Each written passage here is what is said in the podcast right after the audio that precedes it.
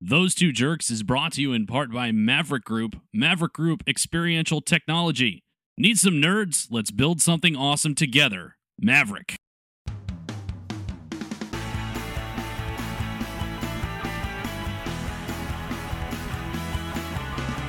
Welcome, welcome, welcome. This is Those Two Jerks, episode 156. I am your host, the Tom Alexander. Joining me, as always, are the Sussman, Rick Sussman. Hi, Rick. Hi, Tom.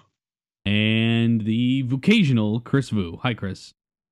Good evening. Good evening. That's right. It's the evening of Monday, November 19th, 2018. We have six more after this one. Six more. That's all she wrote. of course. Barring one of these next 10 things happen.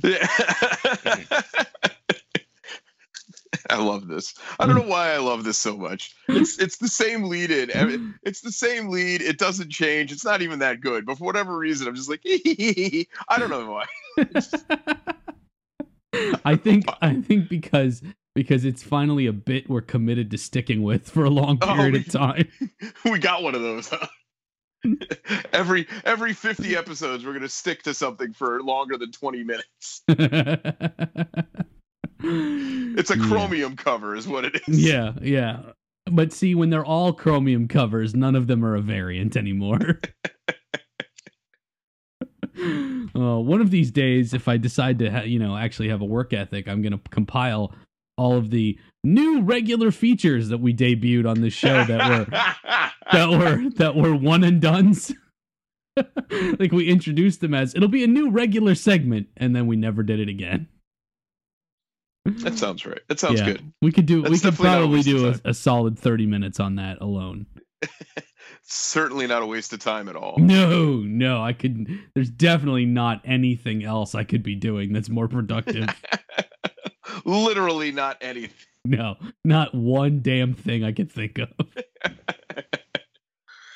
Well, Tom, Uh, what, where where do we stand on those magic seals? All right. So, in brief, if you haven't heard this before, and I don't understand how you'd be here now if you haven't heard this part before, but we're ending six shows from now because we have been cursed by the coin.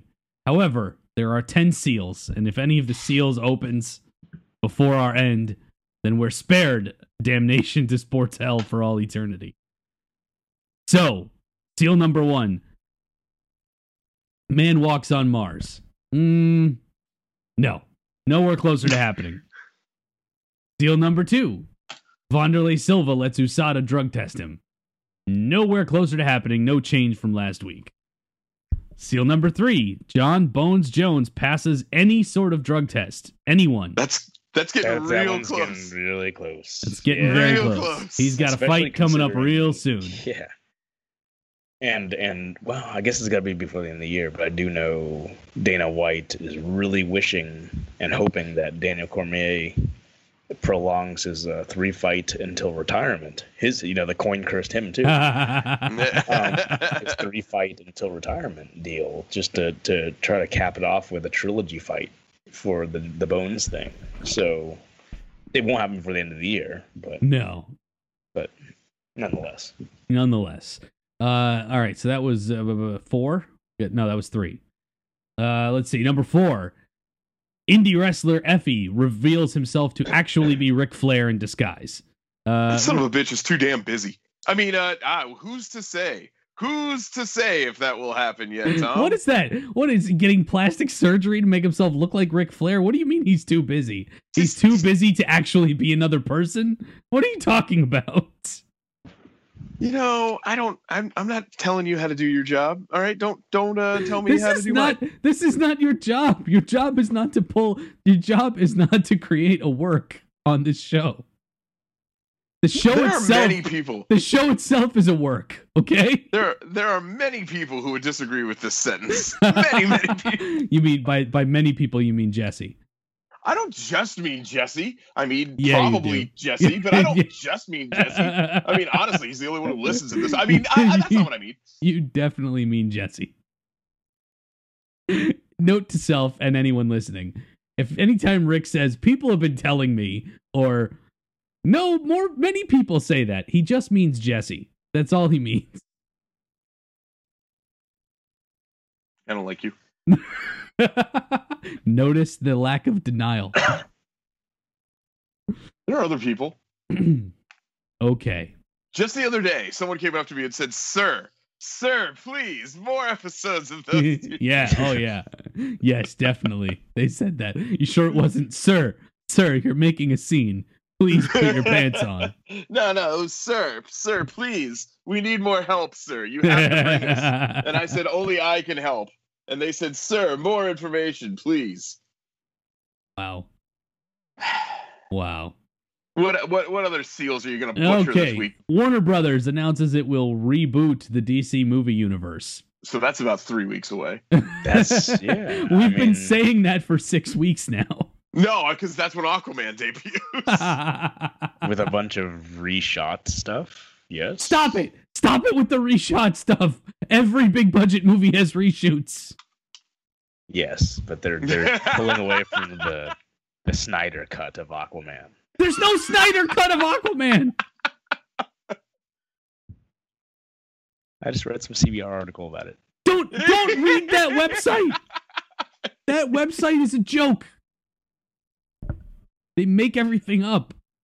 I mean, honestly, it is a website that's reported on literally me more than once. Like, it's a website that reports more on me than those two jerks does. So, It's true. It's true. Okay, Major League Baseball decides it will close its doors. Now, we did think they were going to get close because they canceled the World Series this year, but shut up. Shut but up. so far, so far, that is uh that is not something that is happening. UCF gets invited to and wins the college football playoff.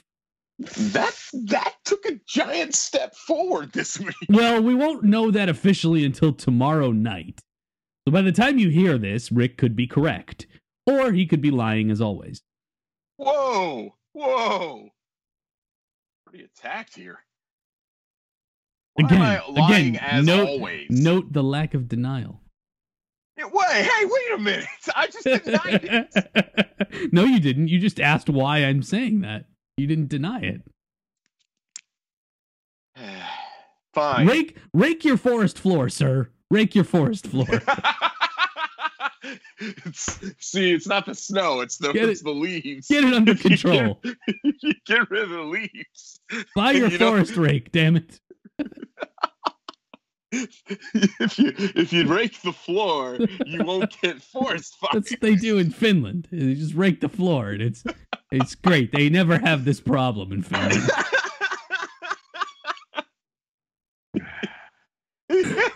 America. Exacerbated Chris noise. This is being a, this is already a great episode.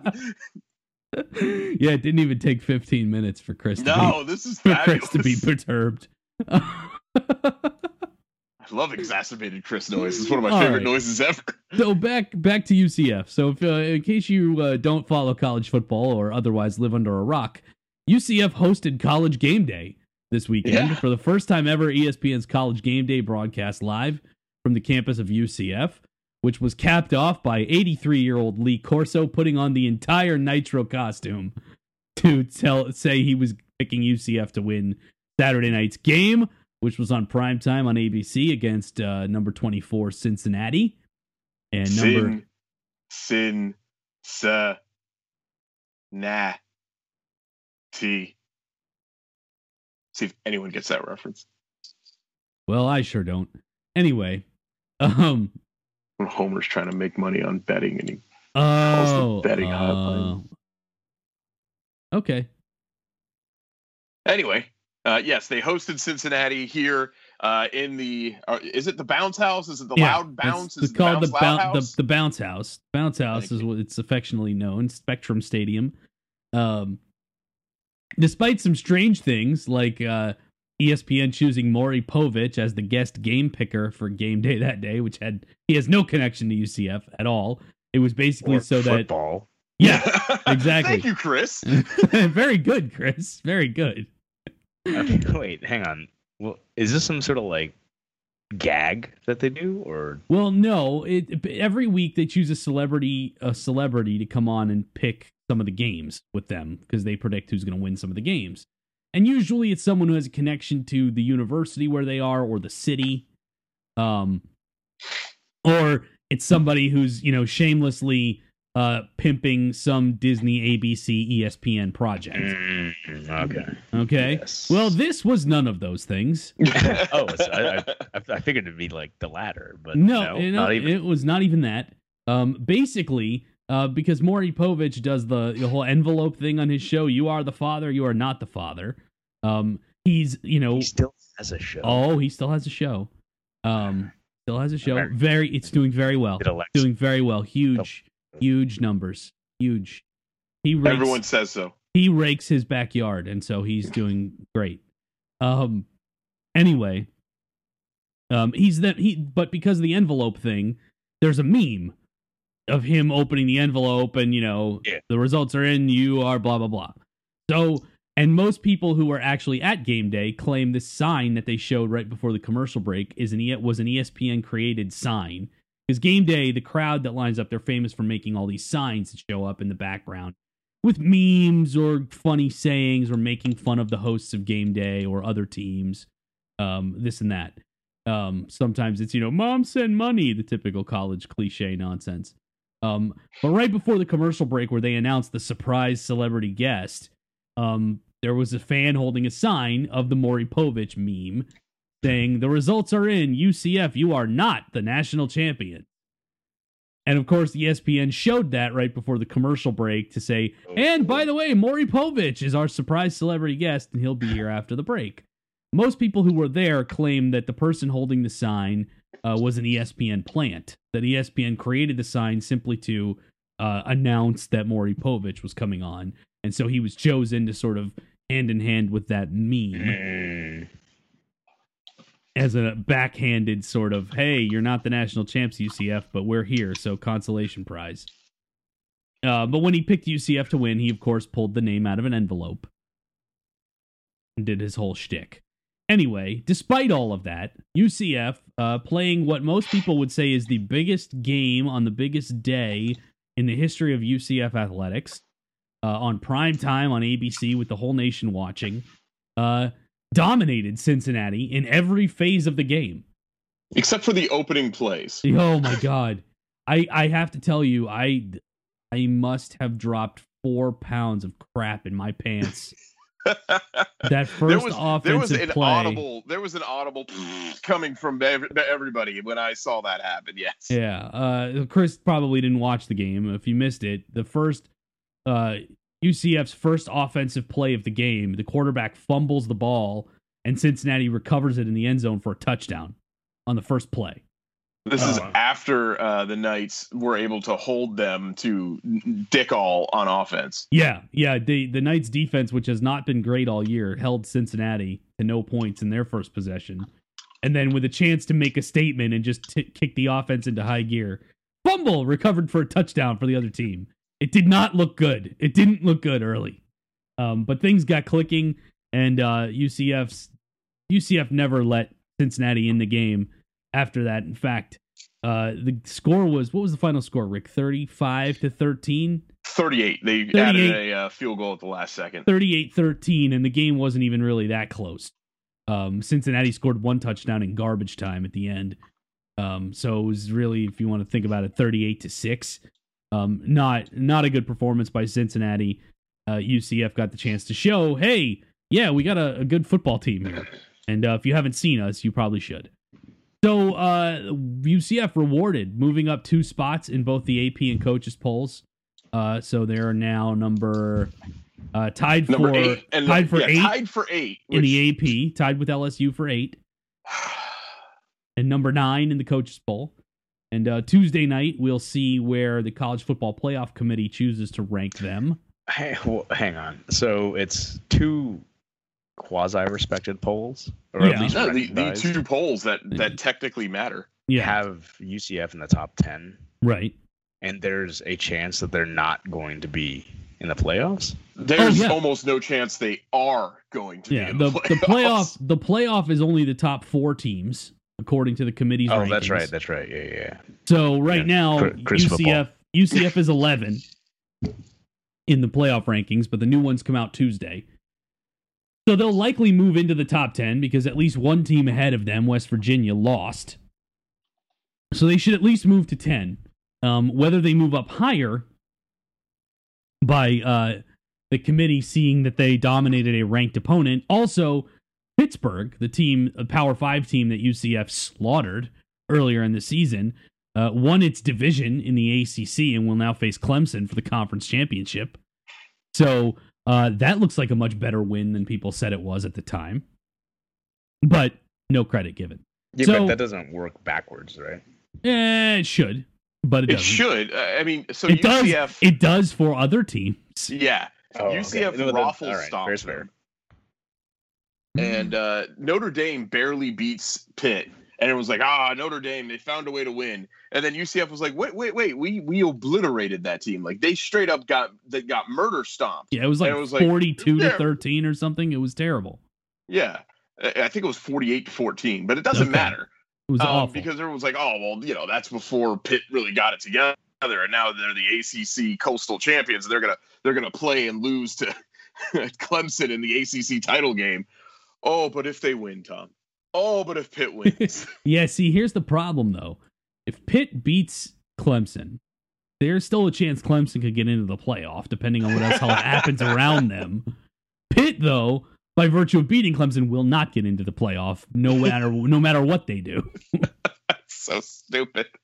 It's so stupid. Win a Power Five, beat the number two team in the country, you're still not invited. Sorry.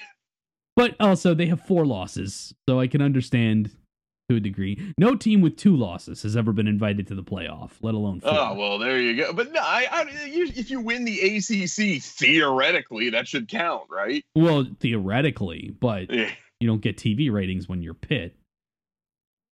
So no. Um, no. yeah.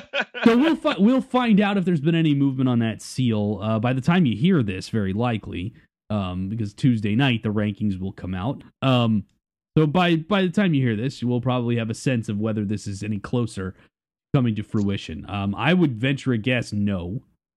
Um, not. I think the only shot UCF has at at even getting close is chaos in the next two weeks. Um, you know, you've got to have some some big name teams lose their conference championship games or lose on rivalry weekend coming up this weekend um, in order to for UCF to gain traction enough traction to be considered for the top four. Um, yeah, but who doesn't love chaos though? oh, in college football, chaos is the best thing because then you get to see where all the biases really are. it's like it's like when you're cleaning out an old barn and you finally move the chassis of that old car and all the roaches skitter out from underneath. It's that. It's that exact thing. All right. So let's move on. Kanye West releases an album devoted to the benefits of single payer healthcare. No movement, no change. And uh, President Trump vows to leave the NFL alone regarding the anthem. Now, no change there. However, wa- the Washington Redskins have a quarterback opening, and should they sign Colin Kaepernick, which they won't, um, we may have some movement on that front. Negative movement, I should say. Minus movement. yes, yes. But uh, no, it looks as if the Redskins signed Mark Sanchez. Yes, the Sanchez. They signed him, so Yeah. that matters. Yeah, so he's going to back up Colt McCoy to replace the Theismanned Alex Smith. Poor Alex Smith. Alex Smith never did nothing to deserve this. No. No. So then it brings us to the final one, which is Pete Rose getting into the Baseball Hall of Fame. Now, uh, I wouldn't call what's happened with this movement, but the annual Baseball Hall of Fame ballot was released today. And uh, that's always a good time to argue about these guys. and why not kill 10 minutes? yeah why not why not bitch about the old men who vote for this and and kill 10 minutes exactly so pete rose of course not on the ballot um doesn't mean that the uh what do they they don't call it the veterans committee anymore it's called the uh the modern the modern game committee or some nonsense um could vote him in if they want but i doubt it he's still banned. Um, but so the actual eligible people, there's one Stone Cold pot, lead pipe lock uh, to get into the Hall of Fame this year, and that is Mariano Rivera, also known as Rick. The Hammer of God. Exactly. Um, I like it better when you say it because you hate the Yankees so much. Eh, it's fine. but yes, the Yankees closer Mariano Rivera. Um, I would say, and most some people would say, arguably. I'm going to say inarguably the greatest closer ever uh, in at the, in the history he gets of baseball. all of the cookies. Yeah, he gets all the cookies, um, and the coffee. um, yep. Uh, he's it's his first year of eligibility. There's no way he's not getting in this year. In the past, there's been some bias against relievers, relief pitchers getting in, but uh, not him. Save he's got all time record for saves, uh, most dominant postseason closer ever, uh, giving up less than one run per nine inning in the postseason, all time, Just disgusting. whole career. Just absolutely filthy disgusting. Yeah. Um, and then uh, then beneath him, there's a lot of guys who've gotten some decent vote totals over the last several years that might sneak in, like Edgar Martinez, the DH. Um, I don't personally think he belongs in the Hall of Fame, but he's probably going to get in one of these days. This might Sheer be the year. This might be the year. He's got name recognition and he hangs around and people like him, so he'll probably get in. Um, I just he doesn't have the the counting statistics, so to speak, of 500 homers or 3,000 hits that would make him an automatic lock, and he was a DH most of his career. So if your only job is to hit, and you haven't gotten the I hate to say this requisite number of hitting things, then I don't think you belong. But that's me, and I'm not an old white man. I am a nearing middle aged white man, so I don't get to vote for this. I mean, we're all closer to 40 than 30, right? I said Aw, I said jeez. nearing middle age. All right, all right. Not middle aged yet. Soon. Very soon. Um, let's see who else on the ballot this year. Roy Halladay, the late Roy Halladay, who died in a plane crash last year, uh, just off the coast of Florida, actually. Uh, I don't know, Rick. hey, look, a Florida connection. Hey, look at that. Roy Halladay, 200 wins, which is not usually the bar to get into the Hall of Fame, but he was uh, one of the most dominant pitchers of his era. Hall of Famer? I don't want to discuss this. What? Uh, no, it's, Why? it's because he's dead. So And- what? There are a lot of guys who are dead that people talk about whether they get in the Hall of Fame or not. Okay, so which dead guys do we need to talk about getting into the Hall of Fame between you and me? Boog Powell. I don't know. He's alive. He's actually alive, I think. So- it, there's, there's just, I don't know. Don't you feel this is just a little morose? Just a, no, just a I little. we're talking about the man's playing career. We're not talking about the man. Okay. It And- makes me uncomfortable. However, I think he asked- gets in because of sentimentality, to be honest. Well, also, uh, I mean, you know, it's not like they're putting Pete Rose in. that is true, much to the dismay of our fan. That's for the fan to decide. Then we have uh, Mike Mussina and Curt Schilling, two starting Oh, pitchers. Uh, Schilling does not have the uh, the 300 wins that most voters like to see from starting pitchers, but He's he's got a sock. he's got the bloody sock. He also has uh, a series of Twitter comments, including uh, burying Hillary Clinton under the jail and uh, some other less Well, savory hang on things. now. Hang on now. You just see, see. Uh, there's always a method to my madness, Tom. no, there, no, there isn't. You fell ass backwards into this. No, I did not. I knew you were going to bring up Schilling. I read the rundown, you schmuck. What makes you think I didn't figure this out? Go ahead. Go ahead, sir. God, giving me no goddamn credit. No, because you still have to take off your shoes to count to 20. 24. Anyway, Oh, um, that was creepy. you just said that we're supposed to be evaluating Roy Halladay not because he's dead, but because he was a player. And then you're over here not evaluating Curt kind of racist Schilling on the ground, not on the grounds of his abilities, but on his Twitter account. All right, well, let's just talk about his abilities then. Uh, his abilities are he doesn't have 300 wins. Fine, he has a strikeout, to, a good strikeout to walk ratio, the best of the modern era, and he was a decent postseason pitcher late in his career when he finally got to the postseason. But other than that, he was he was a very good starting pitcher. Tom, who Yeah. did he get to the postseason with?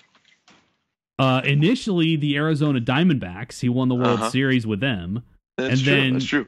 Yeah, and then he was part of the Red Sox team that broke the curse and won the World Series in 2004 when they vacated the World Series for the first time, Uh-huh. and Uh-huh. several times since then. Right. And so so you're trying to tell me that you aren't just a little biased here. No, I'm telling you, I'm not because uh, look at the man's numbers. Look at his career, his body of work. He was Mhm. he was he was very good. He got to Arizona. He won a World Series MVP, co MVP, by the way, not by himself, co MVP with Randy Johnson. And he had the bloody sock game, which was the hallmark of his career.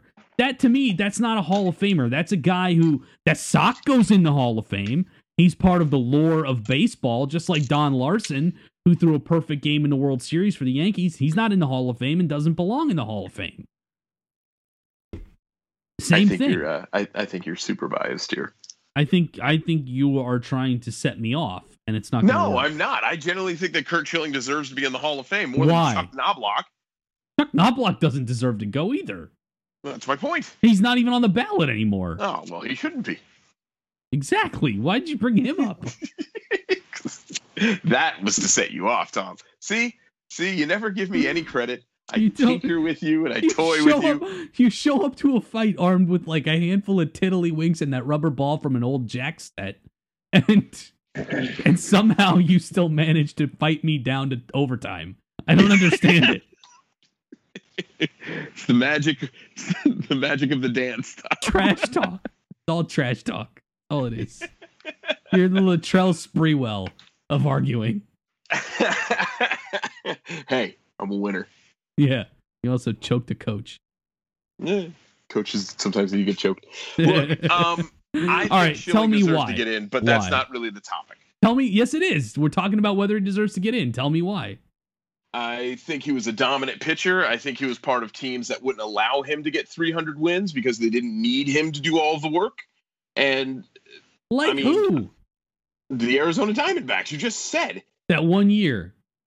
he But- spent okay, so that's that's another 20 or 30 wins that he's never going to get. But he was the Randy best Johnson pitcher on a bunch of bad Phillies teams before that. I guess the better question is why don't you think he deserves to get in, especially in a mediocre class? Because, like I said, he was a, the best pitcher on a bunch of bad Phillies teams. That to me, okay, so you're. Oh, there's an old joke I would put in here, but it's really insensitive. So Oh, I'm not going to. Let's just say you're the smartest kid in the dumb class. Let's go Oh, with okay. that. All right. So that to me doesn't mean Hall of Fame. And he wasn't even the most important pitcher on those Red Sox teams, especially the 04 team. That was Pedro Martinez. Well, I mean, as much as as much baseball inside baseball talk as we're ever going to get on this show, I, I I think you're.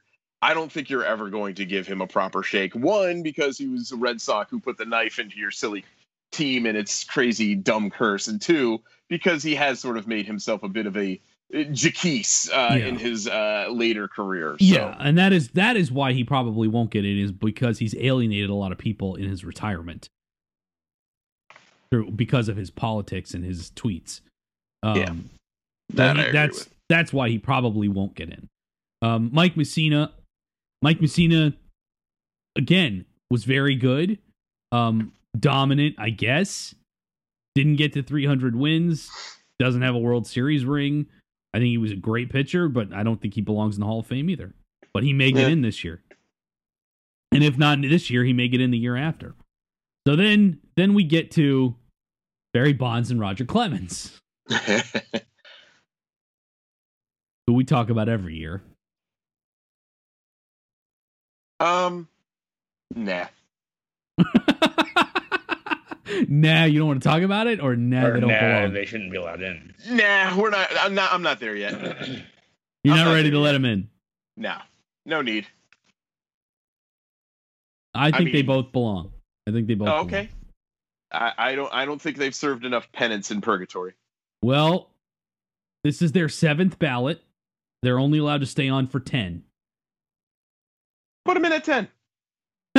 you know what's going to happen is One that of them needs to exact die. thing. There. No, that that exact thing will happen. They'll probably both get in on their tenth ballot because baseball writers think like that. Yeah, but or or one of them will tragically pass away way too young, and everyone will go, "Oh shit, we didn't do it in time." I don't know why I'm laughing at that, but you're probably right. Because I'm right. yeah, you are right.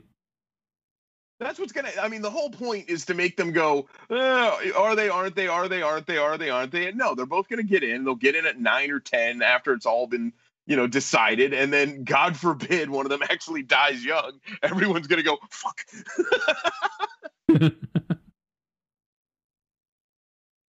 oh, let's see. Okay, so here's here's an interesting one. Omar Vizquel. Why is that interesting? Who cares about Omar Vizquel? because Omar Vizquel is one of the best defensive players at that at shortstop ever. He's got a, a million Gold Gloves in a row, but he couldn't hit for shit, and he's on the ballot. No, God no. Is his rookie card worth anything? Hell no. He doesn't get on any ballots. he did have almost twenty nine hundred hits. Oh, Chris, have you ever heard of Omar Vizquel ever in your life? No. That, Oh, that's not fair. Chris hasn't heard of half the guys we just talked about. Half the guys we just talked about don't deserve to be in the Hall of Fame. I think Omar Vizquel belongs. If Ozzie Smith is in there, Omar Vizquel. Oh my in there. God, you're comparing. Okay, I'm done. I can't. I can't. What? You're They're the comparing the wizard. You're comparing the Wizard of Oz to Jabroni number four. they're the same kind of player. They were both One of them was elite, worth something. elite defensive shortstops. Could Ozzie hit? No, No. Okay. no, Ozzie was not a good hitter. right. All well, right, Ozzie was on an episode of The Simpsons. fair enough. I'll give you that. Potentially the best one ever. Uh, there's an argument to be made there for sure. for sure. All right, and then there's a bunch of other people no one cares about on the ballot, but uh, As opposed to these ones that we just mentioned that nobody cares about that are on the ballot. hey, people care. I don't know who, but people Yeah, care. name two. I can name two. Anyway, let's move on. The seals have been checked. You know where we stand. Now let's talk about the NFL because oh, finally. This is an interesting one. The Cleveland is this Browns. real? This Yes. is real. Super this real. is real. An Super duper actual, real. An actual thing. Um, the team has not commented, but Which is also which is kind of odd that the team wouldn't bother commenting. You'd figure they'd be like, "Yeah, we're doing this just for the pub." right, right. So here we go. The Cleveland Browns reportedly want to in- interview Condoleezza Rice to be their next head coach. What? what? Condoleezza Rice, the former U.S. Secretary of State, uh, is a noted football aficionado and a lifelong Browns fan. She's often seen at Browns games. She's also a, a big Stanford football fan. She was part of the inaugural college football playoff committee. She was on the committee for three years. Uh, she's not anymore, but she was. Uh, she's been featured in ads modeling Browns swag, let's say. And uh, there's been a push to get more women into coaching roles in men's sports. There's, you know, some women assistant coaches in the NFL and the NBA and female officials uh, in both of those sports. And so now it appears, according to ESPN, that she's on the short list to be interviewed to be the head coach. oh, how Let's do you bear in mind, pu- she's never been a coach before Yeah, Of anything. Like, at any yeah, level. ever? At any level. However, She did run the U.S. State Department, which arguably is more difficult than running an NFL team. I don't think it's any. I don't think it's less difficult than running the Browns Why is that exactly? because the Browns are terrible and our country can't really get its ass out of its own way. So you know, yeah, but that wasn't sense. the case when she was there. No, I just mean in general, Oh, okay, fair. like throughout, throughout, throughout ever. Yeah, they're similar. I, it's a similar gig, really. This is Yeah. one of those. So that will truly show what's wrong with our country if there's a female NFL coach Uh, okay. essentially elected before like president. Because I mean, like the president should like sort of like represent all the people, right? Like it's a little bit more representative of our. I don't, I, I don't know. I think I think that's very progressive that we would have a female football coach before a president. It shows in general that the NFL is ahead of the curve. I can't even. I For- mean, I for would just think, once. though, that it would be the other way around. That well, you would. football being more macho and you know a boys club and that sort of thing. You don't ex- you don't want America to be a boys club, but maybe this is a step in the right direction. And this will. But I mean, like, what is the actual chance of this happening? Low. Ooh, n- almost none. Yeah, almost none. In fact, the Browns GM said she has not been discussed as a coaching candidate, but she's friends with the owners.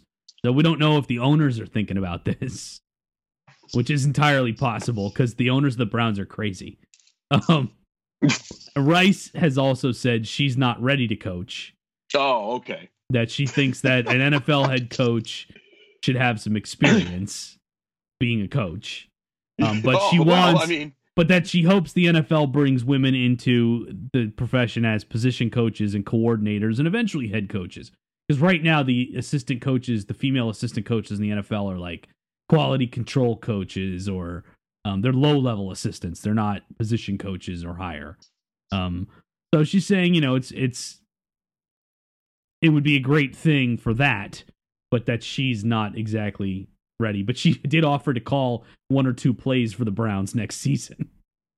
I mean, I could do that too. It's called belly twenty three up the middle, and that's fine. um, Um, Do they suck? The Browns, Browns? they're they're better than they were last year and the year before. that, that no, Tom, explain what you just said. All right, last year they were 0 and 16, and the year before they were 1 and 15. This year they're what three, six and one. So yes, they're substantially better, Yes. but also not for any good reason. Come That- on, they- that's like saying they tied like the saying, "Hey, Steelers. that kid's that kid's doing really good. He's walking now." He's like, "Well, yeah, but he just got his new legs put on." So you know, They're look, they've got a lot of salary cap room. They've got a bunch of high draft picks coming. They've got what looks to be a franchise quarterback in place and a running back. They've got pieces. It's an attractive job as a head coach. Also, Oh, the bar is very low. yeah, okay. Look, man, they kept Hue Jackson around for three years, and the man won four games. Four games He was In- doing better than one a year. because of this season. Chris, do you want to be the coach for the Cleveland Browns? I You'd mean, be, you'd be the first Asian head coach in NFL history. You're also super qualified to be the coach of the Browns. I promise you. I mean, like, what does a head coach really do, right? Like, it's really a matter of like getting the right team in place, isn't it? Isn't that the whole thing about like you don't really need to be qualified to do that, right? I mean, it's like being president, right? Like you don't necessarily oh, need oh to man, be. No. you got a lot of I- people. You got to just hire a lot of smart people around you that know how to do their jobs really Yeah. well, and Yeah. and then you just take all the credit. Yeah, like, it's kind of the same thing. It's kind of the same thing. And then fire them if they just don't agree with you, right? Right. Like, Well, that's- you don't, you don't, you, you don't, you don't take no crap. You're, you're a big honking man. Come on now. Uh, but basically, yes, that is it. so yes, I would do it. Tomorrow. Because I'm a smart guy. Get that, No, it's res- like, get I- that I'm resume kinda together. Like, I'm I'm kind of like a smart person. Or, Oh, I thought you were just being like, because I'm, you know, I'm, I'm a smarty. Uh, Anyway, a, Chris, Uh-oh, Chris that- has a very good brain. He has a very good it's brain. the best braid. All of the brains. He'll have all the they'll have I all the best plays. Briefs. Like Who needs to be briefed on things? That just means you're dumb enough not to know stuff off the top of your head. Yeah, I mean you could just get everything you need to know from watching ESPN all day, couldn't you? Yeah, exactly. Just sit there and listen to somebody tell you what you already know. What could go wrong? What could possibly go wrong? No, Yeah. seriously. All right, I'm good. That's enough. Just make sure make sure that you rake the field. That's all. Super important. Super important. Raking Super is important. raking is apparently a much bigger deal than any of us ever thought. Super important. All right, let's move on. Well, yeah, let's let's move on. Um, wow, I, I just, I, all right, yeah, she's. They're not going to hire her. They're not going to hire her. But I wouldn't be surprised if they bring her into the front office because they brought what's his name from Moneyball into the front office in the, of the Browns. So, and he had no football experience. So there you go. The Paul DePodesta, the kid that Jonah Hill plays in Moneyball. He works in the Browns front office now. Anyway, let's move on to the geek stuff, nerd stuff, and wow, uh, right after, right after we recorded last week's show, guys. yeah, just about right on the nose. Yeah, Yeah. we uh, we had, the biggest geek news that there could be. Stan Lee, Mr. Marvel, uh, passed away at the age of ninety-five last.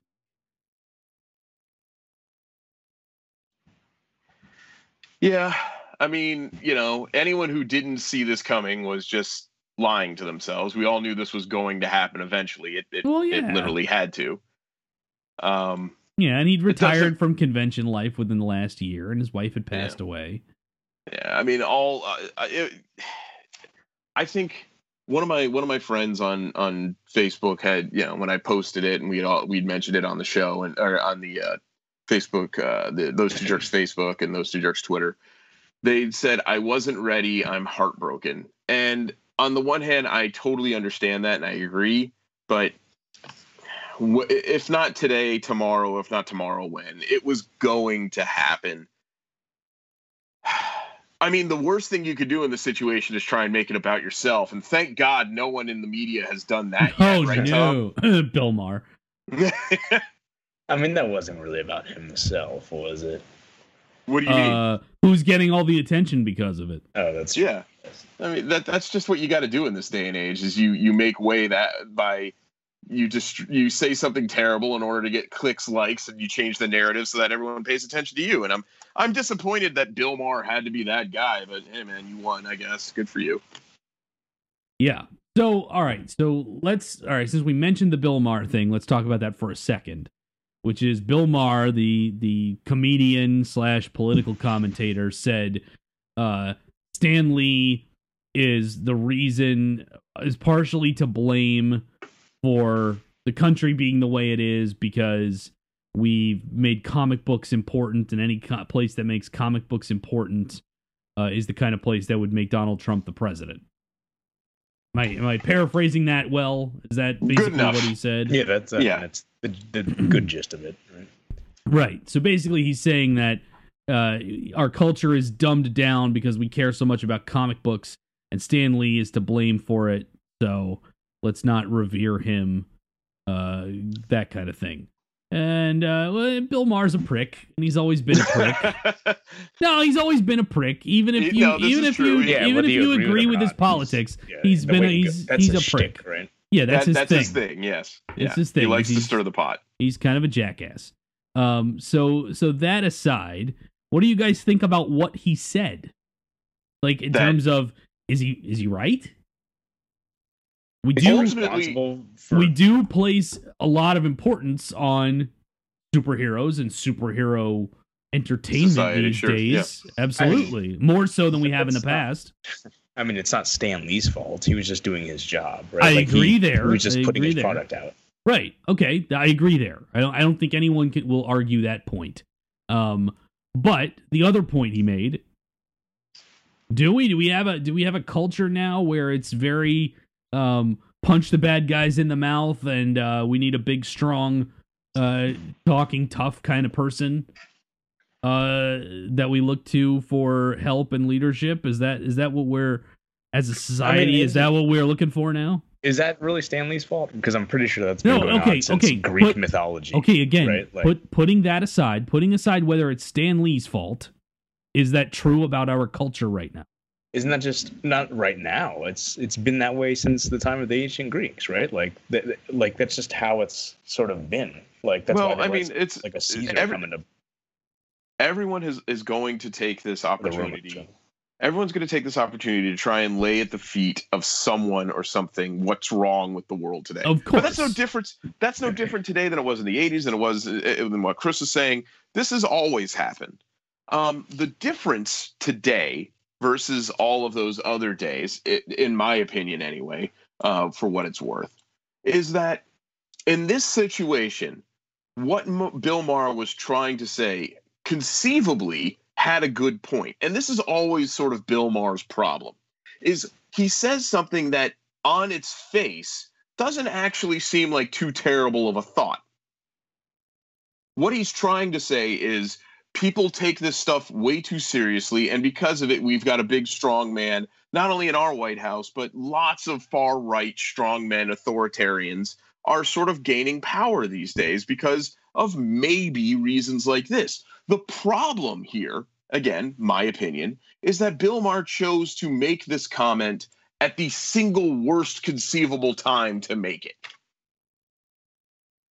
Lots of people in our community are mourning right now what is essentially the death of their last grandfather, or in some cases, mine, their only grandfather.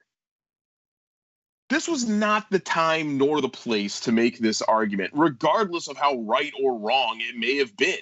You could have waited a couple of weeks. You could have made your point somewhere down the line. And oh, by the way, if you're doing this specifically for what it looks like you're doing to gain the clicks, man, go fuck yourself. That's enough. Yeah, uh, couldn't have put that any better myself. I agree uh, on all those points. Um, I, you know, to Chris's point, yes, we've always had these sort of myths and legends and things like that, but for some reason, and it's it's part of it. I think is part of it. I think is because superheroes are so prevalent in our popular culture right now because they're everywhere, literally everywhere. Um, part of it also is a social media thing. So our our whole lives now are centered around appearances rather than substance because we want to appear a certain way to the world. You know, it's it's one thing for famous people to have to think about their public image, but now every single one of us does that every day. You know, you filter the photos you put online or you know, you're only you don't you don't mention bad things or you know, you pump up needlessly pump up achievements because of whatever reason, but you're putting on a good face for the world. Nothing anyone sees on social media is what that person is really like most of Yeah, the it's time. not real. It's not Yeah. real. And so there's a lot of posturing that goes on. And for some people, especially men, especially white men, uh, it's a posturing like you are a tough guy uh, is the thing. That is the order of the day. That you want to seem like you are a big, strong, not emotional person and you talk tough. And there was a really funny meme actually that somebody posted, which was this is a fictional tough guy from a movie with a quote over printed over him that he didn't actually say, but you're going to repost that you're going to repost this meme anyway so that you seem tough like you think he is. And it's true. That's that's the exact thing. You know, let's post a meme of John McClane saying something he didn't actually say in any of the Die Hard movies because I'm a tough guy and I think like that. Or Clint Eastwood if you're an older guy or whatever. Um so I think that's a factor here. It ain't Stan Lee's fault. It just isn't, and it's. I don't think it's it's the fault of any one person or thing. I think it's a it's an unfortunate symptom of our society. You know, anytime there's a new uh, technology, it ends up getting used for nefarious purposes first, or to the detriment of society first, until we realize the error in our ways and get it to work properly. And that's what's happening with social media right now. We're basically seeing how it can rip our the fabric of our society apart.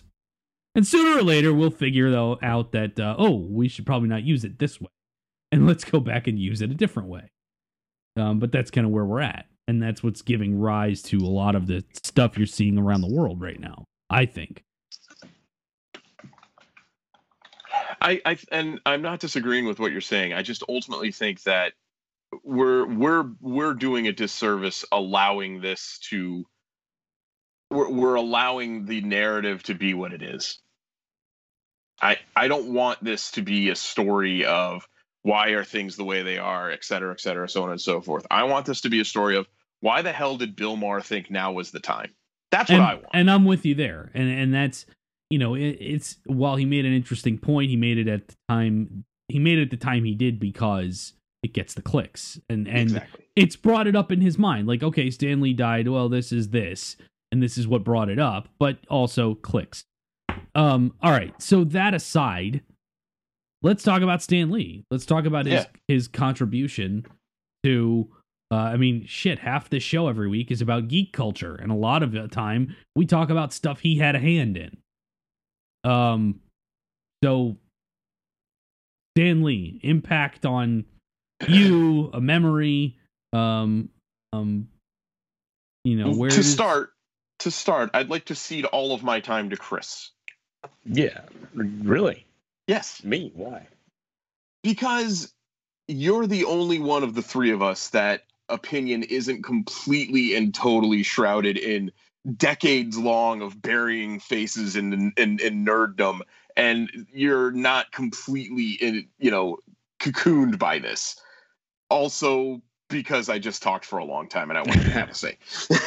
Um, I mean, like he's it's it's amazing to me to see like just the icon that Stan Lee was, and that um I've I've s- I've actually I'm listening to an audiobook right now called Comics, I think it is. It's a an accessory to that series that was on PBS, um, called The Mhm. Never Ending Battle.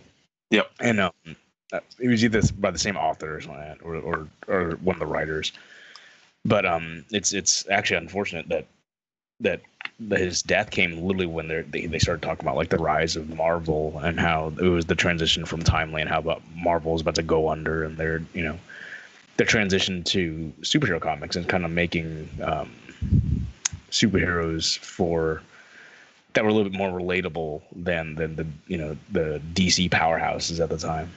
And and how Marvel really were near bankruptcy then, which is interesting, and how Stan Lee, beyond just his ability to write and and um, create these like the iconic characters who you know there's not anybody who doesn't know who Spider-Man is or the X-Men or you know at least one of the Avengers you know however many there are now.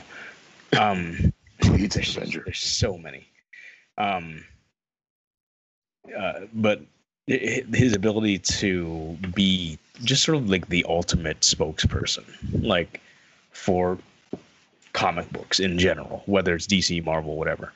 And he made it you know cool to be a comic fan. You know he he his ability to connect with the audience um, via all of his uh, the stand soapboxes and like the editor's notes and that sort of thing, and just his his sheer passion for the art and the industry, um, really lent itself so well to a subculture that now is, is so awesomely. I mean, how it's easily providing what 25% 30% of all mainstream sort of like uh fiction nowadays on on television and movies I I would not argue with that number. I'd say that's a fair number. it's probably Yeah. bigger than that to be honest It might it might even be. I mean, there's there's essentially like two channels on TV right now that are just comic books. Right, and Right, just like comics in general, like not Yeah. necessarily Marvel, but just comic books in general. It's, I mean, from The Walking Dead to iZombie and all that stuff. Like, Freeform. yeah, there's What like is three comic book shows on Freeform. right Yep. now. but I mean, like, just his his being the ultimate spokesperson for us nerds is awesome, you know, and and his complete like lack of cynicism when it comes to it all. It, it, it was just infectious, you know, and and how he carried that passion literally until I mean, you could listen to interviews with him up until just the past couple years, and he was still just as enthusiastic about all comic books um, um, whether it, he created them or not. Like that, that, that was awesome. You know, like it's it's a we we lost. I mean, granted, we lost Steve Ditko earlier this year, who who helped co-create. It's just it's he's the last of of So- everybody, right? so that's so that's actually a really great mention. Ditko is important. Kirby is obviously very important. Lots of people on Twitter after Stan passed, after everyone had gotten their their emotions together, started mentioning the fact that you know maybe we shouldn't be so quick to point out how amazing and wonderful Stan Lee was because he kind of screwed over some people pretty bad. I Do you think? Well, I I mean, a lie by omission is still technically a lie. So, is there is there a little bit of you know a little bit of truth to this? Is there a little bit of eh, maybe we should talk about that, Tom? Yeah, I mean, it's look, you look at somebody's legacy and you have to look at the whole person, right? So, Stan Lee for 50 plus years was the best ambassador the comic books industry had. He was Period. Agreed. period. He was the Period. most the most identifiable comic book creator of all time to the mainstream. No nobody even comes close in terms of that. Um he became a, a household name among people who don't didn't even read comic books uh, because of the cameos in the Marvel movies and the appearances on TV and all of that. He became a character unto himself. And one could argue that no other comic creator had a hand on so many influential characters. Nobody nobody had a hand on as many as Stan had. But on all of those, almost all of them, Stan is the co-creator. But Stan became more famous than the other guy. Right? Mostly No. because he mostly because he didn't die. Mostly because he didn't die, Right, but and also and because he's Stan a more he's Stan a better was- salesman for it's. But it's not only that. Stan was the boss. Stan was the editor. These guys were worked under him. So he had the power to step forward and he was often the one asked about things like this because he was in charge. And he had the opportunity many times to throw credit to Steve Ditko or to Jack Kirby or to any of these other folks. And in his younger days didn't that changed, I think, as he got older and he got some perspective, especially it changed as he started making lots and lots of money as these characters became movies and television shows and all of those things, which was later on. Um, you know, when you when you watch uh Spider-Man now, Steve Ditko's name is just as prominent as Stan Lee's in the credits. But Correct. that was not always the case. Um, you know, it's it's like watching it's like Batman for a long time it was Batman created by Bob Kane. Well, now it's Batman created by Bob Kane and Bill Finger because Bill Finger is finally getting his due for helping co-create that character. But for a long time Bob Kane in in a similar way to Stan Lee was content to just take the credit heaped on him and well even if it was through no malicious intent didn't speak up when they had the opportunity to say That's so. Just it. Yeah. I mean, like, it was also during a time where nobody at the time saw the potential for these properties. Well, no. Right. Like, I mean, like, they, comics back then were sort of a, it was the industry you went into if you couldn't cut it in the more, you know, quote, legitimate, you know, forms Art of art. writing, yeah. So I mean, like, it just because they sat there and uh, Stan approached it with no cynicism whatsoever, right? Like he he was the one, he was the champion for it all, and and thought that it, it, whatever he did, and and he sold it really well, also. That whatever he was doing was the fucking coolest thing in the world, right? Yeah, but you don't know that And- these guys didn't think that. Like that's not really fair either.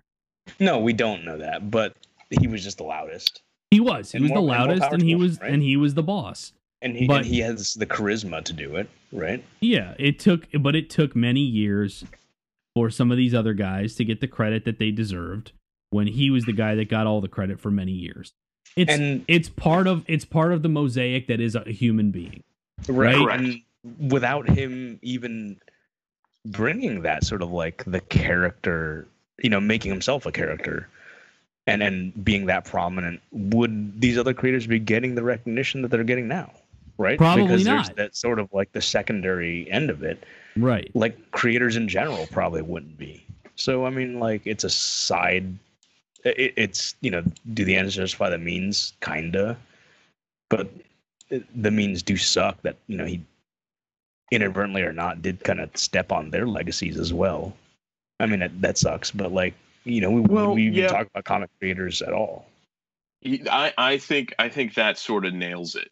Was he did some he did some stuff in his early years that maybe we look back on but and not very fond of. But when you have the opportunity to live into your 90s, you have the opportunity to rectify a lot of potential mistakes of your past.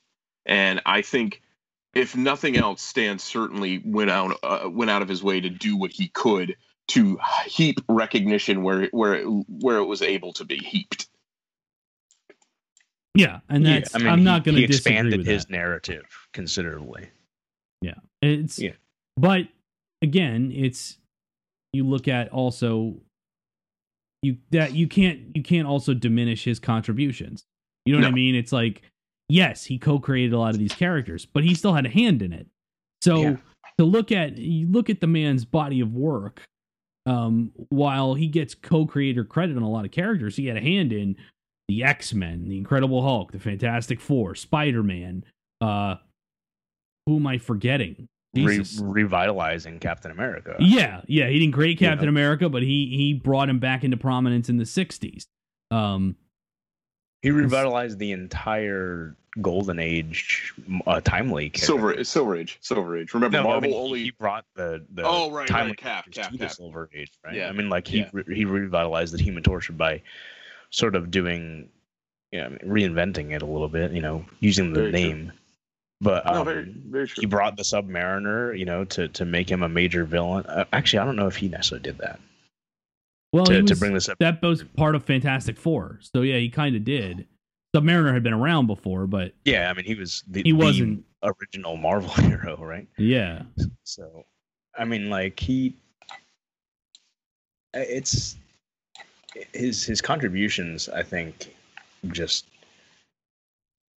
greatly outweigh any negative. I mean, like for how much harm did he actually do? Well, we Right? Like that's there's that's no it. way of knowing because yeah. There's, no like quantifiable way of like looking. Oh, there at probably is in lost dollars, but there's no way for us to know that. Like, there's I no think- way. There's no way for us to know that, but there probably is.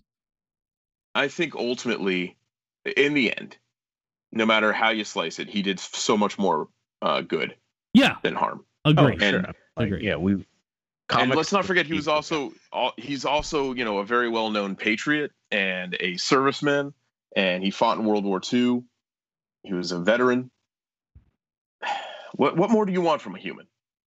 What more do you want? Uh, I mean, it to we should all be as lucky to live as much as Stan Yes. Lee lived for the time that he had, and for to, to be have been alive during the time that he created or had a hand in creating all of these characters that will live for probably ever because Disney owns them and will squeeze every fucking dime they can out of them in perpetuity. But um but they'll be around for our grandchildren at the very least. Um uh, who can, you know, that's hard to say. I mean, our our grandparents generation was around in the 30s when these characters were created some of them. You know, it's my grandfather got to read the original Superman comics. So he was able to see some of that. But for us to see the way it's exploded now to where it is so much part of the mainstream um that you you can't be a child in the United States growing up and not be aware of superheroes in some way. Um, and Stan had a huge part in that. Massive. Absolutely massive. So it's a huge hole left in the geek community and in pop culture in general. And apparently he did tape he did film his last cameo uh in, in a Marvel movie and it's going to be in Avengers 4. Did he really? Yes. It was Well, I know they had shot. a lot of cameos of him in the can. Yeah, they had shot several. Yeah, that's what he had said that they had shot several, but uh, I think his last one, if I read correctly, was is going to be in Avengers 4. Nice. It'll be One more. That'll be yeah, and then it'll be the the, the wrap up to phase three or phase is phase four. Phase two, three, I know. three? yeah, phase- three. This phase. This phase, phase. phase money. this phase, Phase- this cash. era, this era of the Marvel universe, Yeah. this era. All right, let's move on. We got one little more, one more Marvel-ish tidbit, and that is, uh, damn, Venom's doing really well overseas, guys. Super well. uh, This uh, surpassed every other Marvel movie. Right? Not everyone. I, I have a theory. Well, let's all right. First, let's get to it. Venom has now passed. Uh, where is it? It made 210 million domestically, but has now made. Where is it? 780 and a half million total worldwide. So it's made over 560 million dollars internationally. Um, Suck on that, Justice League. more than Justice League. Yes. Pa- it passed Justice League's total last week. Um, it's now one of the top 100 highest grossing films of all time. God. Uh, and more, let's see, it is now more, it made more money than the original Star Wars, which is not necessarily fair because tickets were so much cheaper back then. But it has also made more money than Guardians of the Galaxy. Which is, you know, what's funny is I. it- that's worldwide dollars. Worldwide So- dollars, not dom- not all domestic. Because I can't tell you who. n- Rick, you saw it, but not you, correct, Tom? I have not seen it. yeah. So I, I mean, I literally know one person who's seen the movie. Right. Well, you can look at it. It only uh, less than a quarter of its gross has been domestic. Most of it has been international. What is international. the draw? Like, what is it? Better Well, I- Special I effects I- movies always do really well overseas. Period. Because they special effects and comic books break the language barrier. There's that, but I think there's something here that we're kind of missing. Um, the reason why I think it's doing so well overseas, specifically in, in you know places like China and, and uh, large Asian communities, is that the movie has a lot of Asian characters in it. Yeah, the, and- the Okay. villain is East Asian or uh, Indian, right? Um, sure. I mean, if you want to call him the villain, like, okay. I mean, it's so so bad. Um, but I I just think that a lot of people are very excited to have some representation.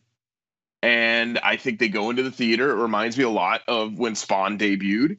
And there was a lot of people of color at that movie. And my dad had to explain to me what the big deal was and why people were really excited about this. And so I I think maybe I'm wrong uh, that people are seeing Venom and are seeing people on the big screen that represent them or look like them, and they're excited about it because maybe they've never seen this before. You're probably that's probably a big part of it. Um, it's kind of amazing how much money that movie's made overseas. Um, Yeah, I, especially given that it's you know it's a Venom movie with no Spider-Man, it's it's, it's, it's a pretty bad movie. and that too, that too. But that hasn't stopped a lot of other movies from making tons of money. Uh, listen, I, I, I, I'll whenever you guys want to watch it, I'll watch it with you. I'll, I'll we'll look at it together, and I'll be like, "See, I told you, it's really not that great." I man, I until you brought it up just now, I almost forgot it existed. yeah. It's like the, uh, I mean, not not so much like, uh, you know, we all kind of forgot about Spider-Man: Homecoming. Not to you remember like- that episode where I Yeah. completely lost my mind about that? like we, Wait a minute, it came out. Yeah, it's like, yeah, is Venom on like DVD yet? Like, do we? Let me let me let me Not blow your mind really. no. Let me blow your mind really quick, really quick. Do you remember last year in 2017 when Black Panther debuted? Man, That was that? twenty. That was this year. That was this year. That that was this year. Yeah. That's the that's the point. God, it seems so long ago. Yeah, right. Right? Here's the thing, is though, Black Panther preceded Infinity War, which it's No, Infinity no, I know. just It trumps feels like it was everything hundred years ago. I, Yeah. That I, I no, I, I know, but it's just really funny when you're like, oh yeah, I remember how long it was since Black Panther came out. No, that was 2018. it was, it was May, right? Like, What? Black Panther was in February. oh, was it? Oh, that's right. Black, yeah, because it was Black History Infinity War was in May. in May. Yeah. Okay. Well, April actually. Still, it's very funny. It's So it, it comics. is. It seems like a So long time ago. Um. So yeah, Venom's made more than every single X Men movie. Um. Almost more than Deadpool, and it probably will very shortly. Um. Kind of an amazing little thing, and under the radar also because the movie did well here, but not that well. Um. So people are kind of forgetting about it. Now, does it did it spawn a sequel? It will. it- It'll get a sequel. The- the- when you don't make you don't make five hundred plus million dollars overseas and not get a sequel these days in Hollywood. Um, just I mean, there are movies I can't even. There was a movie a few years ago that did terribly over here, but did really well. Transformers movies. Well, yeah, those. But I'm trying to think. There was a movie a couple of years ago that did really well overseas and terribly here. Oh, Warcraft. They're making a Warcraft sequel, even though that movie did dick all in America. Yeah. Speaking Um, of movies that we forgot came out. Yeah, it did Yeah, awesome. Nobody, for, nobody forgot that, Chris. it did awesome People intentionally forgot it. Um, so they're they're working on a sequel to Warcraft, even though no one wants one, um, because it did really well overseas. So that, I mean, it happens. This is because there's so much foreign financing now. Like foreign markets are a huge part of Hollywood now. It's not just about here. So yeah, there'll be a Venom sequel, no doubt about it. Um, whether it crosses over with Spider-Man now that the Fox merger has happened, or I don't know. Well, Venom's a Sony movie, so it shouldn't matter. But we'll see. We'll see. Um, another little Marvel thing. We got our trailer for Once Upon a Deadpool today. Did you? We talked about Once Upon a Deadpool last time, but uh, there's a trailer today. Did you guys see it? Underwhelming trailer. I thought it was funny as hell. Really? Yeah. I am. I wasn't. I wasn't im or unimpressed. If that makes any sense. Okay. Okay. I was just sort of like, oh, all right. Well, that looks that looks like a thing.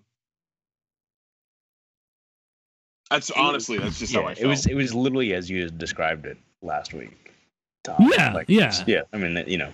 So Yeah. like, all right. I mean, But it's it's the fact that the fact that the premise is that Deadpool has kidnapped Fred Savage and put him and and is holding him hostage yeah, is is funny to me. I mean, I was probably already going to go see it, so uh, they weren't. They were preaching to the choir with me. what are the odds? Shut up, Rick. Shut up, Rick. Speaking of already going to go see it, uh, Aquaman is going to screen early. If you're an Amazon Prime member, you're going to get to see it a Oh, week boy. a week ahead of oh time. boy, I'm so happy. five days early, right? So how does that work exactly? I need So to, I if to you're- on this. There are there are special screenings at certain theaters uh, five days early, and if you're an Amazon Prime member, you can buy up to ten tickets to these screenings. So you can bring your friends, your family. was that Chris throwing his wallet off? No, No, that was no, it was me dropping something. And I would just e-pay anyway. Sorry, I'm not technologically advanced like you guys. But you know what that means, guys, because at least two of us are Amazon Prime members, if not all three. Mhm. Yeah, And That I have the 17 tickets, whatever it is. So Rick, if you'd like a We ticket, could we could Oh, theoretically we listen, could just because you give a guy a gi doesn't mean he wants to go see a movie with you. Are you sure? Because I thought in BJJ language that means you guys are married now. well, We've technically, technically I Chris split. owns me is what actually happened. Oh, that's what it is. Okay. Yeah. Oh, so that no, he he truly owned me. Uh, anyway, we'll get to that later. yeah. We, okay. Anyway, but uh, yeah. So uh, those two jerks, Aquaman episode is going to come before the movie comes out. Yeah. That's happening, Rick. Uh, do we do a spoiler-free review? How do we? How do we? Do No, that? I've we never will- done that. Before. we will no, do we it. can't. We do what we always do: spoiler free at the beginning of the show, Oh, that's true. That's true. and then tell people to skip ahead if they don't want to hear the spoilers, and then we spoiler. Fair enough. Now, is there any way I could just get out of this permanently? It's Is there any? Come on. No, No. This no. one's gonna Janu- January first, two thousand nineteen. You you are free from this obligation. So we're getting we're gonna see Aquaman early, guys. Get excited. Get Mhm. pumped. Five days early. Get pumped. Aquaman is coming before you know They it. wouldn't. They wouldn't want to release it early if it was bad. Well, they're trying to build some positive word of mouth about it before the movie comes out. I get it. Yeah. Look, man, I'm not saying that means they think it's good. What I'm saying is they're they're they realize they have an uphill climb and they're hoping that people like it enough to tweet about it in advance of the actual opening weekend so that people will fucking go. I, I get the, the I get the idea. Let's you know. At least the marketing's been. It's been on point. Yeah, the the trailers have all been good. Like I haven't I haven't had a problem with any of the commercials or trailers. Um and this will cue Rick saying, "No, no, I thought Underwater Wolverine was just fine." Well, if you're gonna make my jokes for me, then what the fuck's the point of me even trying? what I love is the final trailer came out today, and the whole thing centers around the power of the trident. Five, the, the, the trident. Yeah, the- Five fucking points. His his fucking his fucking spear has five points. That's not a trident. Of course, the one he's searching for in the trailer that he he holds at the end is a three point spear, a trident. But the one he carries most of the time is not a trident, one, right? Like, he's like, you know, he's like I, I already got one. It's, it's funny. right? And I it's, that it. one's got was- five points on it. It's actually one of his lines, isn't it? I dig it. Yes, it is, and I wasn't gonna mention that. But Yeah, I think it you did it on purpose to spite me. I, I it was I. It'll be fun. I mean, like they I, Marvel or DC. Oh, jeez. Yeah, I just do. that's The that's the best Freudian that's slip the, ever. Yeah, DC gets it. Finally. They do. They do. I don't know. Uh, We'll see. we'll see. We'll see. All right. So we have one other bit of DC one's cool. news, gentlemen. And this one I found rather interesting. Um, Jon Cryer, actor Jon Cryer, most famously of Two and a Half Men, uh, has been cast as Lex Luthor on the CW's Supergirl show, and then very likely in the Superman series that they're developing that we told you about last week. Ah, Lenny. okay. What do you guys think of Lenny. this? Yeah. Lenny Luthor from Superman awesome. 4. Thank you for His- remembering, Chris. His He's Lex's nephew in. Superman 4. from yeah. That's um, right. I actually really like this. Like, I really like this. Yeah, I'm like Okay. you- Why? what do you really like it? I'm I'm indifferent. I mean, I I haven't. I I That's- always like I always like the idea of taking a character that you normally wouldn't expect to be X, Y, or Z and turning them on their head. Initially, Oh, really? Because you were so on board well, with Jesse I think Eisenberg Jesse playing Eisenberg Lex did a fantastic job as the Riddler. Now I'm still waiting to see what he's going to do as Lex Luthor. No, but I mean, when you heard he was cast, you immediately flew off the handle about it. the last thing I just said, Tom, was that that's called a joke. Um, I, I realize I have to, you know, like sort of really Wait, okay, so you don't like the fact that they no, turn I, characters I, on their heads? I like the idea of the actors not being who I expect. And yes, I was very concerned about Jesse Eisenberg. but I wasn't Yeah. totally on board with it, but also I didn't have a lot of reason to not be concerned.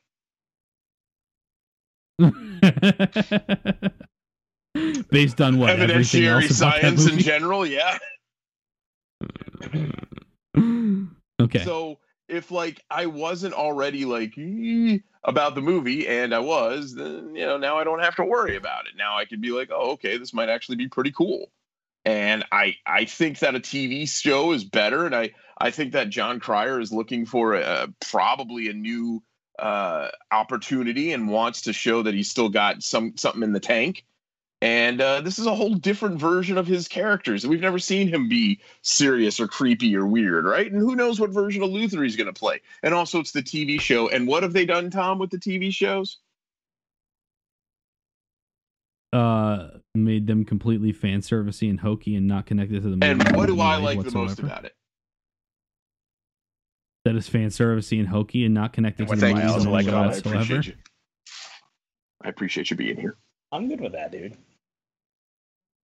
He looks. I mean, like just the the the stock photo they used. I, yeah, Oh yeah, he's already willingly bald. Step so- one. Step one. That is step one. Um, he tweeted about the announcement saying he's more excited about this than he probably should be. Um, I, a, I, I'm okay with this. He's an award-winning actor. He is. He's very talented. Um, he's got some history with the franchise, which I think is really cool. Um, that they, you know, they cast Lenny as Lex now. Um, which is, you know, kind of. I like. I kind of like it when they do little things like that. Like how wasn't it? Doesn't Dean Cain play Supergirl's Oh, adopted he really? father? on Supergirl. I think it's Dean Cain and Helen Slater are her adopted well, parents. Superman plays the Um, Atom, which does. I just Yeah, there's that too. Yeah. Um, but there's a lot of. I mean, hell, the Human Torch is also Captain America, so that's fine too. Yeah, but I mean, like when they do a, su- this Superman thing where it's somebody like from the the old another iteration of the Yeah. franchise playing a new character, like Annette O'Toole playing Ma Kent and having played Lana Lang in Superman three. I Uh, thought that was really neat. Um, Wonder Um, Woman has played. She wasn't Lynda Carter somebody in Smallville. I think you're right. Yeah, I think you're right. Um, so I think it's kind of neat when they do stuff like that. I am a little bit. I'm okay with a little of fan service in that way. Um, and and this has made me interested to see his portrayal, but I'm still I'm still not a fan of the Supergirl show and its tone or any of that stuff. So I'm not. My hopes are not high for this, but um, I'm okay with this casting. I'm interested. It's gotten me interested in a show I don't care for, so that's doing That something. is that is the definition of something. You're correct. All right. Well, let's uh let's head into the big finish here, guys, and we will start with Chris this week. Chris, what's pissing you off? Germs. hey, my boy. My man. Germs are pissing me off. I, uh, as you've heard me clear my throat and cough multiple times throughout the podcast, I'm experiencing a cold, perhaps, which actually might be hand, foot, and mouth disease. Oh God! Why did I? Why was I anywhere near you, you bastard? Well, that's the thing, right? So I this lead into what I learned later, but um, having a child, I um, he's you, you saw him a little bit on Saturday. I did. Um, uh, Finally got to see the bun. yeah, he's he's a little cute guy. Um, really, well, I got home on Friday from work, and he was just like really just kind of like cuddly and just not feeling well, right? Just not himself. Like would just sit there and watch TV, and he typically doesn't do that. Um, and so it turns out he's sick. He had a fever, and it just has caused Stacy in my life to be just hell. You know, just trying to worry about him, and and just it's so painful to watch your kid suffering. So um, we had to take him to the doctor today for some other uh, unrelated things, but uh, it just was so bad that while we were there, Stacy decided, you know, we should probably get him checked out otherwise. So she she got a, an appointment for for a little dude. Um, so turns out he has hand, foot, and mouth disease, which I guess is a very common thing amongst uh, children under the age of three. Um, and it turns out adults can also get hand, mouth so about late yesterday, I just felt this little tickle in my throat start up, and you know my sinuses getting a little, little, little sniffly, and you know head congestion and, and whatnot. And my fear is that because I tend to play rough with my son, and you know feed him off of my spoon and that sort of thing, that I may now have hand foot. I hope that's not the case. I think it's. I hope it's just the change of weather, but um, germs fuck them. so, Tom, what pisses you off Yeah. this week? Ooh. Guilt. You mean Guilt Hanukkah? is pissing me off this week. Isn't that next week? No. no. I thought I thought that was Oh, I Yom thought you said Kippur was Gelt. I'm sorry. No, not Gelt. Gelt is the, What the little Gelt? coins. Oh, okay. Okay. Yeah, there you go. I Oh, learned I think something that part of the today. show. which is There we go. unrelated. Gefilte is a kind of really terrible fish. Yes. No, uh, guilt, guilt. I, I, I, I've talked about before how uh, I, I can. I remember going back eh, thirty plus years. Nearly every embarrassing thing I've ever said to anyone, to my detriment, because they will often come back at the most inopportune times. And uh, lately, uh, they've just uh I won't say de- been debilitating, but damn if I just can't shake them. Um, there's so many, and they just keep popping back in and out, in and out, and and then most of it is innocuous crap. Like I misspoke Mm. when I was eight, and uh, and and you know was somewhat embarrassed, and it's something that the person I probably said it to long since care. forgot, or Yeah. didn't even hear at the time. Um, but you know it's stuck in my ear hole and uh and so um i i found myself uh obsessing over all of that shit lately and it's it's just kind of it's really getting in the way it's just getting in my way lately and and uh it's starting to piss me off so uh and i'm not going to say this will help me but if you're hearing this and i've ever said something stupid to you that might have offended you or whatever i'm just going to say i'm sorry and ask you to forget it you don't have to forgive me, just forget about it. That might help me. If I think you've forgotten it, it might help me forget it. It won't, but let's just go with that for right now. Rick, what's Oh, pissing you off? you know, Chris, you had a very poignant thing, and Tom, you had a very poignant thing. So I'm going to go with something equally poignant. Downloading a copy of a video game that I was supposed to get for free, and it's taken forever, Tom. Oh my god. oh, please, Ugh. please elaborate. Okay, so last weekend, um, Blizzard, Activision specifically, let anybody who had a Blizzard account get a free gift. The free gift was a copy of the base version of the video game Destiny 2, now available for purchase. My buddy Charles, who actually listens to our show, not really, but he does, um, wanted me to download it because this is like his favorite time vampire. So, like, he plays Destiny 2 the way I play Hearthstone, okay? And without purpose or end. Um, but he, but he's like, look, I know you don't want to pay for money for things. I get it. I wouldn't pay for money for anything either. But this is totally free. And I go to the, I turn on the old PC, and I, you know, got to turn the hand crank and feed some coal to it. And uh, the the, la- the desktop loads up, and hey, look at that, everything still works. And then it's like, I, I turn on Bli- the, my Blizzard account, and sure enough, there's a little notification that I've got a free item, and oh, hot damn, it's Destiny 2. Go ahead and start the download. Tom, that was that was Sunday. Oh my god. Wait, you're playing a PC game? I'm not even game? playing it. I'm just downloading it. Are Well, you that's, downloading that's it like a with, baby's your- toy. Like via your Wi-Fi hotspot from your phone? No, no, just the Wi-Fi for that's connected to my house. Th- Whoa. What do you, what do you want like? You want like CenturyLink or something, man? Like, I'm on Spectrum. how big is the game? Oh, it was like 40 gigs. That's it? That- Yeah. You, you That's should. it? Yeah. And it's taken two days? That- Uh, yeah. What's going on with that? I don't know, but I'm just looking at this thing, and even right now, it just says it's uh, initializing, installing required field. It hasn't stopped downloading. well, has there uh, has is there a progress? It bar? has. it it's like three quarters done. Isn't that terrible? Wow. I don't know what I'm more mad about. Like I, I, this is so frustrating to me. It's actually hilarious. Like I just look at the progress bar. I'm like, what the fuck is this? Like, what does it even matter? You know? Are you more mad about the fact that you care, or are you more mad about your internet connection being so Don't crappy? know, Tom. I really don't know.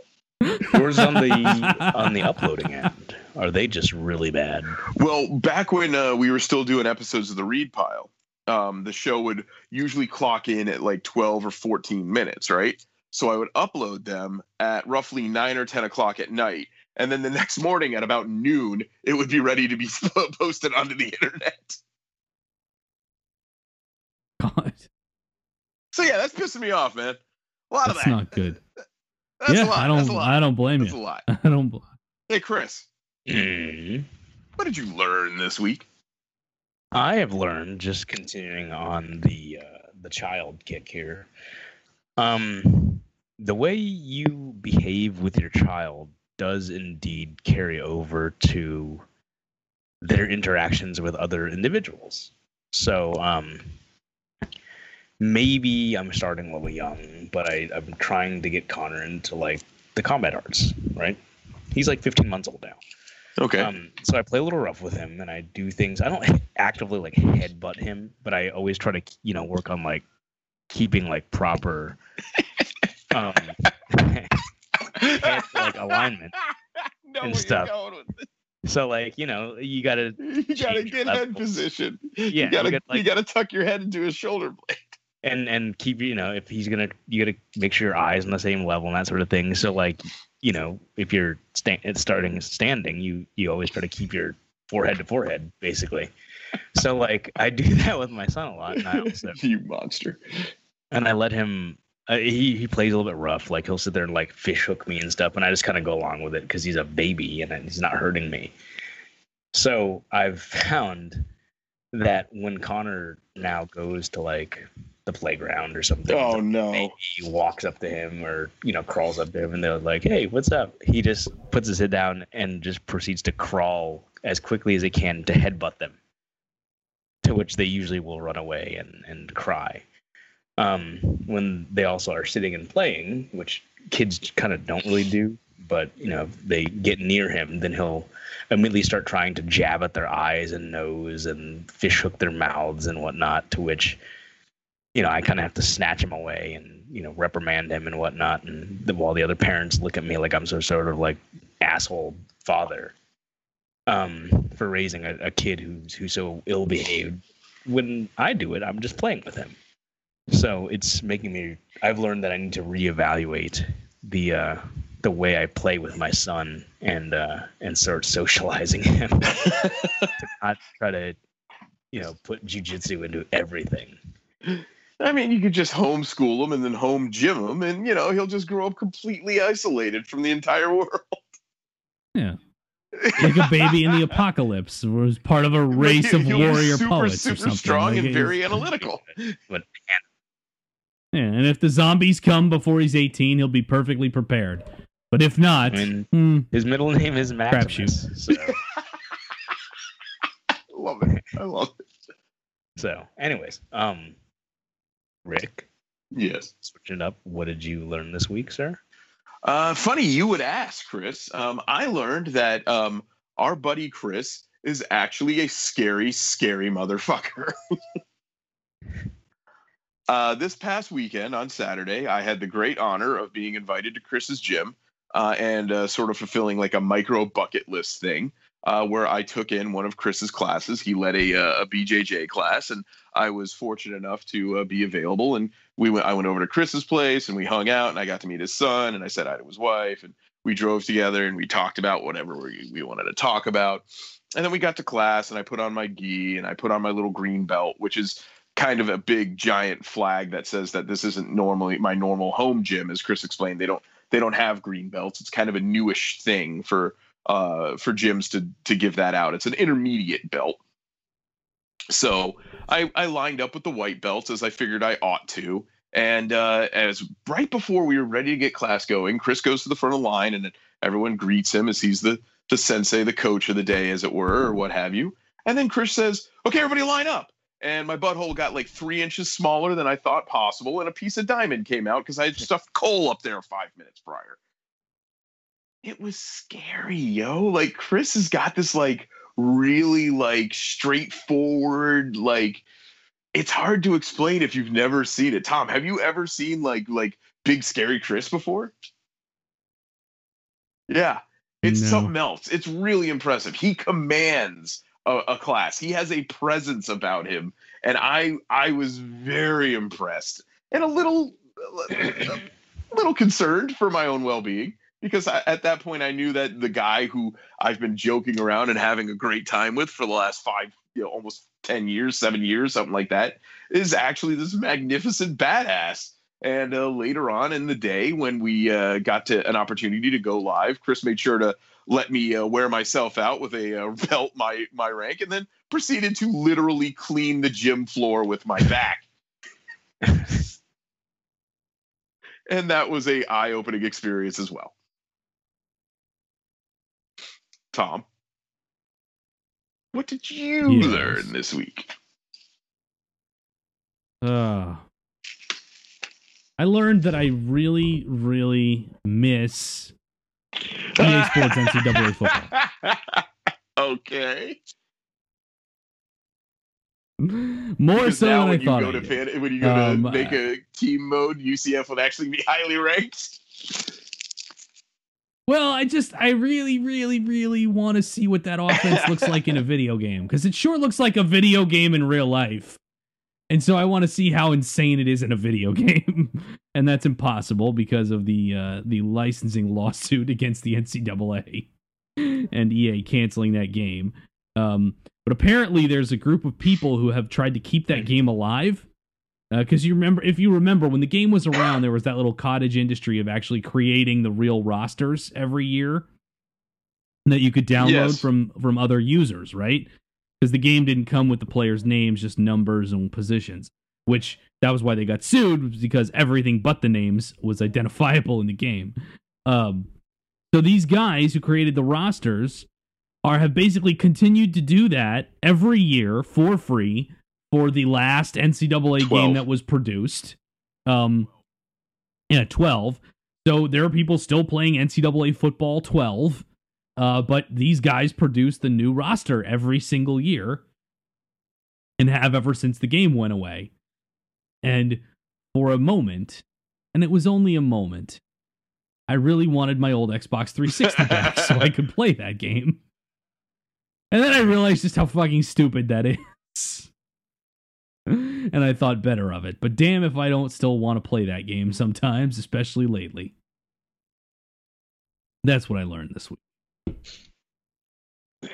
Rick, if anyone wants to uh, argue with us about uh, Bill Maher or Stan Lee or the Hall of Fame, or uh, maybe they just want to uh, sell me NCAA Football 12 and an Xbox 360 at a discounted price. If you How would can like to get a hold join me and Quack and the other band of characters in chapping Tom's ass on the internet, you can join us at Those Two Jerks. Please make sure you join Twitter at Those Two Jerks and then find at Those Two Jerks. And I guarantee you, at one point or another, we will all make fun of Tom together. It'll be great. And Tom will ignore because. I know you saw that shit. And Tom, Wait, which thing are you the- the referring to? whole Thing that we it was it was on Twitter all day today, man. Like Well, clearly he ignored you. I'll, I'll- dude, I saw one. I saw There one like tweet that had my name in it. and I don't even okay. remember what it was. well, you know, a lot of effort being made. Tom, if uh if you want to to troll to troll someone who's on oh the show no, 'cause with we you. don't do that as like the staple of the whole reason we have a podcast. We troll when we're talking to each other. We don't need to troll me on Twitter, damn it. Tom, if you want to be part of the greatest Russian oligarch society ever to be found, how can you join Facebook? Well, like all good comrades, you would go to facebook.com slash those two jerks. Join the proletariat, the nearly 800 of us waiting in line for toilet paper. And jokes. bank shotted paper towels, and and our rakes. right. And and forest rakes. Very special. Stay tuned. If you go if you go right now to our TeePublic store, you can get some T2J branded forest rakes with that great logo designed by Jesse Long that none of you seem to like. Um, That's Tom Alexander, everybody. He only values your enjoyment based upon monetary supplementation into his pocket. no, it's not true. We even got no reaction when the logo came out just to show it. Just hey, this is our logo. Okay. This, this silence was deafening, but shit. when people want to troll me about baseball, damn, they're all over it. So you did see it. All over it. Oh, I at this. vaguely remember it was about baseball now. Senator. No, Were dude, I seriously, I you- remember you, baseball. Were you that's it. lifting weights with Squee at that time as well? No, no, I lift weights much earlier in the day than those tweets were sent. Thank you very Do you have a calendar that can verify this? I have a diary, actually. You know what's sad? I have a diary. November 18th, 2018. Me, Skippy, Squee, and Chip went on a boat ride. We had a cooler full of Narragansett and a boombox full of yacht rock and not a care in the world. ah, that guy gets a position for the rest of his life, though. Yeah, yeah. Isn't that great? Isn't that great? I like Chris, beer. Do you like beer? Still like beer. I like beer. I've always Anyway. liked beer. Chris, if people want to email us, how can they email us?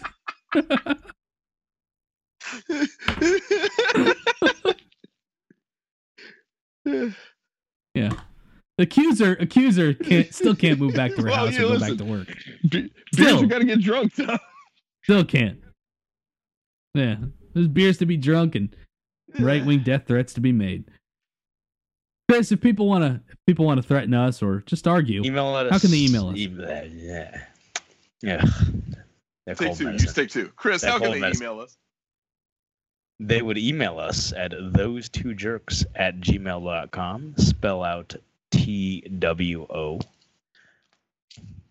at gmail.com. Those two Looking jerks. back on it, looking back on it, we really should have gone with the number. We would have gotten a lot more hits. Yeah, but then it would be like the Oneders. oh yeah. That's been the problem. That's been it this whole time. No, man. It's like the Oneders thing, right? Like, The own eaters. Yeah. The oh my god, a thing that you do reference. Jesus Christ. Yeah. Well, but we all yeah, got it. you know, we all For got the it. under 30 audience out there. Anyway, you can also call us and leave a voicemail if you have a 1999 style anger at us. You can do that. That is uh 321 76 jerks J E R K S. Leave a voicemail. It is unattended by a person. You don't have to worry about talking to a human being. Just wait for the beep and then yell. And we'll probably play it on here because it saves us time and content. For the Sussman, Rick Sussman, and the occasional Chris Vu, I am the Tom Alexander, and until President Trump swears he's not going to bother the NFL about the anthem anymore, or at least for six more shows, we will remain those two jerks. See you next time.